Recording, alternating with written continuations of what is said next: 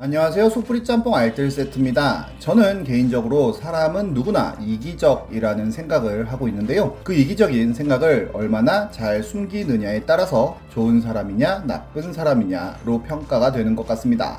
그런데 이런 이기적 생각들이 모이면서 하나의 권력이 되는 경우들이 생기는데요. 이를 집단 이기주의라고도 부릅니다. 예전 영상에서 양구군이나 다산 신도시를 소개시켜 드리기도 했었는데요. 다산 신도시를 벤치마킹했던 강동구의 아파트 단지들 역시도 결국 손수레로 끌고 배달하는 헬피 엔딩으로 끝나기도 했습니다. 이번엔 그 외에도 정말 지역 이기주의 레전드로 꼽혔던 사건들을 모아봤습니다. 그럼 한번 볼까요? 첫 번째는 동호 공고 사건입니다.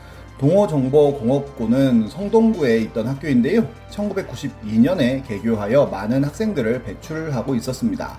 좋은 학교 만들기 학교로 선정되어 특성화 고교까지 승인을 받는데요. 그런데 1999년 재개발을 통해 남산타운 아파트가 만들어지면서 갈등이 생기기 시작합니다.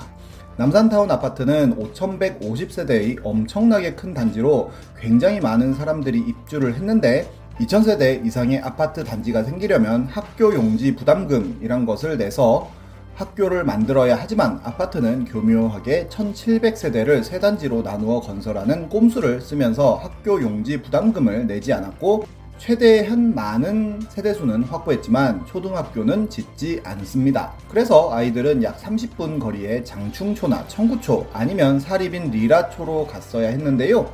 결국 한 푼이라도 더 벌겠다는 아파트의 욕심이 학생들의 등교를 매우 불편하게 했던 것입니다. 그런데 남산타운 아파트 주민들은 중구청에 바로 옆에 동호 공고를 옮기고 그 자리에 초등학교를 만들어 달라는 민원을 넣습니다. 아예 부녀 회장의 선거 공약에도 동호 공고에 폐교와 이전을 넣었다고 하는데요. 굴러온 돌이 박힌 돌을 빼달라는 요청을 한 것입니다. 남산타운 아파트의 주민들은 동호 공고를 혐오 시설인 것 마냥 까내리면서 이전을 외쳤는데요. 심지어 아파트 단지는 중구이고 동호 공고는 성동구에 위치해 있었지만 그렇게 주장했었고 국정감사장에서 교육감은 동호 공고를 옮기고 초등학교를 짓는다는 약속을 해버립니다.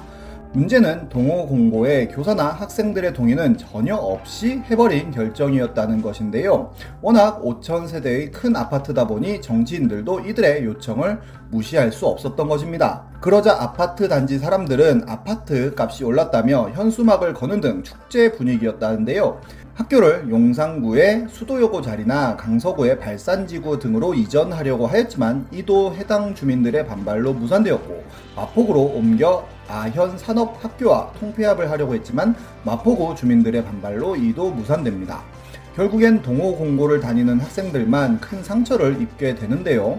물론 당시 공고에 대한 인식이 좋지 않고 성적이 좋지 않은 학생들이 다니는 학교인 건 맞지만 버젓이 본인이 다니고 있는 학교의 동네에서 혐오 시설 취급을 당해버린 것입니다. 교사들과 학생들은 당연히 이전을 반대했지만 오히려 주민들은 교사들이 밥줄이 끊길까봐 그런 것 아니냐며 폄하하는데요. 결국 이에 대한 기사가 하나둘 나오기 시작했고 남산타운 아파트는 여론의 집중 포화를 받게 됩니다. 그러자 아파트 주민들은 그저 초등학교를 원할 뿐이라고 주장했지만 그럴 거면 왜 처음부터 초등학교를 짓지 않았냐고 대차게 까였고 결국 서울시 교육위원회에서는 2007년 동호공고 폐지를 부결시킵니다. 그러자 아파트의 주민들은 동호공고 폐교를 위한 서명운동을 하는 등 더욱더 가열차게 행동하는데요. 결국 동호공고 운동장 자리에 동호초등학교를 신설하고 동호공고는 2008년 서울방송고등학교로 바뀌며 방송 영상 콘텐츠 특성화 고등학교가 되었으며 애프터스쿨의 가은이나 KARD의 소민, 세븐틴의 민규 등의 걸출한 인재를 배출하게 됩니다. 다음은 가양동 특수학교 반대 사건입니다. 강서구 가양동에는 공진초등학교라는 학교가 있었는데요. SH의 가양도시 개발 아파트라는 영구 임대단지에 아이들이 주로 배정이 되었다고 합니다. 영구 임대 아파트다 보니 저소득층 학생들이 많았다는데요. 그런데 이후로 가양 우성 같은 민영 아파트들이 만들어지면서 갈등이 시작됩니다. 민영 아파트의 주민들은 공진초를 가기 싫어했고 결국 탑산 초등학교가 생겼다는데요. 공진초등학교 바로 앞에 준공될 예정이던 강서 한강자에는 탑산초 입학을 전제로 13억 지원 협약을 했고 탑산초 학군이 되었다고 합니다. 결국 공진초는 못 사는 아이들의 학교, 탑산초는 잘 사는 아이들의 학교가 되어버린 것인데요. 동네 아이들 대부분이 탑산초를 다니게 되자 공진초는 학생 수가 부족했고 마곡으로 이전을 하게 됩니다.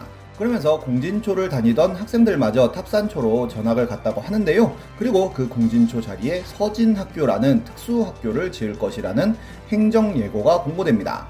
교육청 소유의 학교 부지이기에 교육청이 필요에 의해 학교를 짓는 건 문제가 되지 않는데요.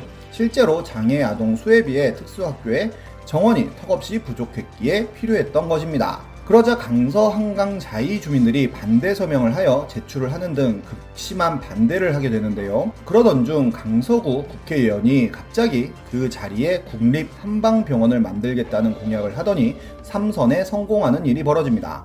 강서구가 허준이 태어난 곳이라는 이유였습니다.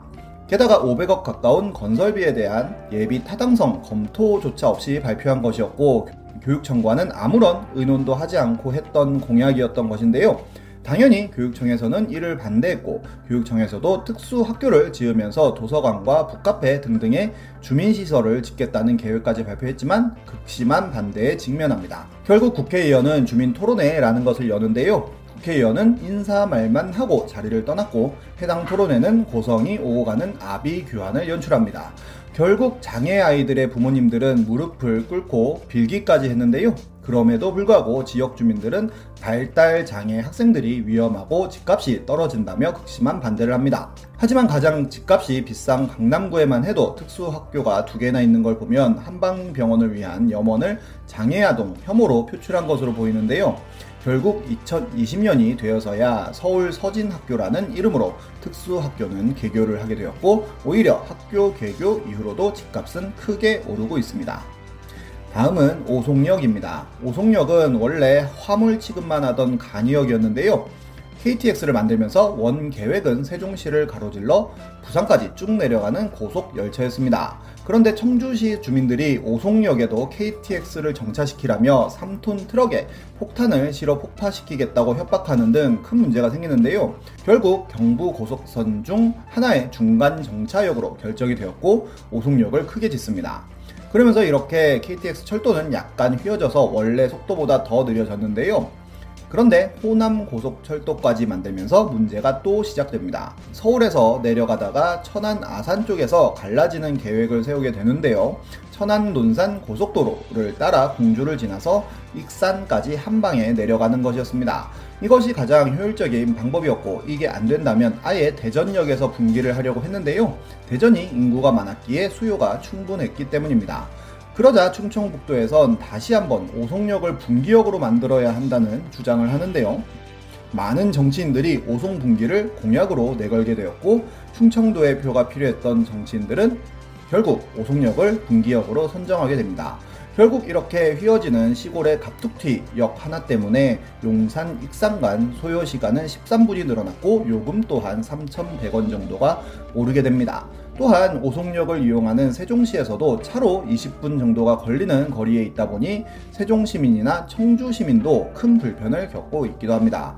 오송역 근처에 너무나도 뭐가 없는 상태에서 역이 생기다 보니 아예 오송 역세권 개발 사업으로 오송 생명 과학 단지도 건설했는데요. 결국 전 국민의 불편함을 담보로 충청도민들의 집값이 오른 결과를 낳게 되었습니다. 경부 고속도로가 생기고 나서 그 주변으로 굉장히 비싼 아파트들이 많이 생기기도 했는데요. 잠원 나들목과 반포 나들목, 서초 나들목 주변의 강남 고급 아파트들은 고속도로의 차량 소리가 너무 시끄럽다며 지속적인 민원을 넣고 있고 시속 80km 구간을 60km로 하향시키는 것을 추진한다는 기사가 나왔는데 정말로 그렇게 낮추면 뒤늦게 입주한 아파트 단지 입주민들을 위해 아예 고속도로의 속도를 낮추는 전무후무한 사례로 남을 것 같네요. 결국엔 경부 고속도로를 지하화하여 위에 공원을 만드는 게 목적이라는데 앞으로 어떻게 될지 궁금해집니다. 집값 평균이 얼마 이상으로 비싸지면 무조건 그 동네에 원전이나 쓰레기 소각장 같은 거 만드는 법이 생기면 집값은 잡힐 것 같네요. 지금까지 속풀이 짬뽕 알뜰 세트였습니다.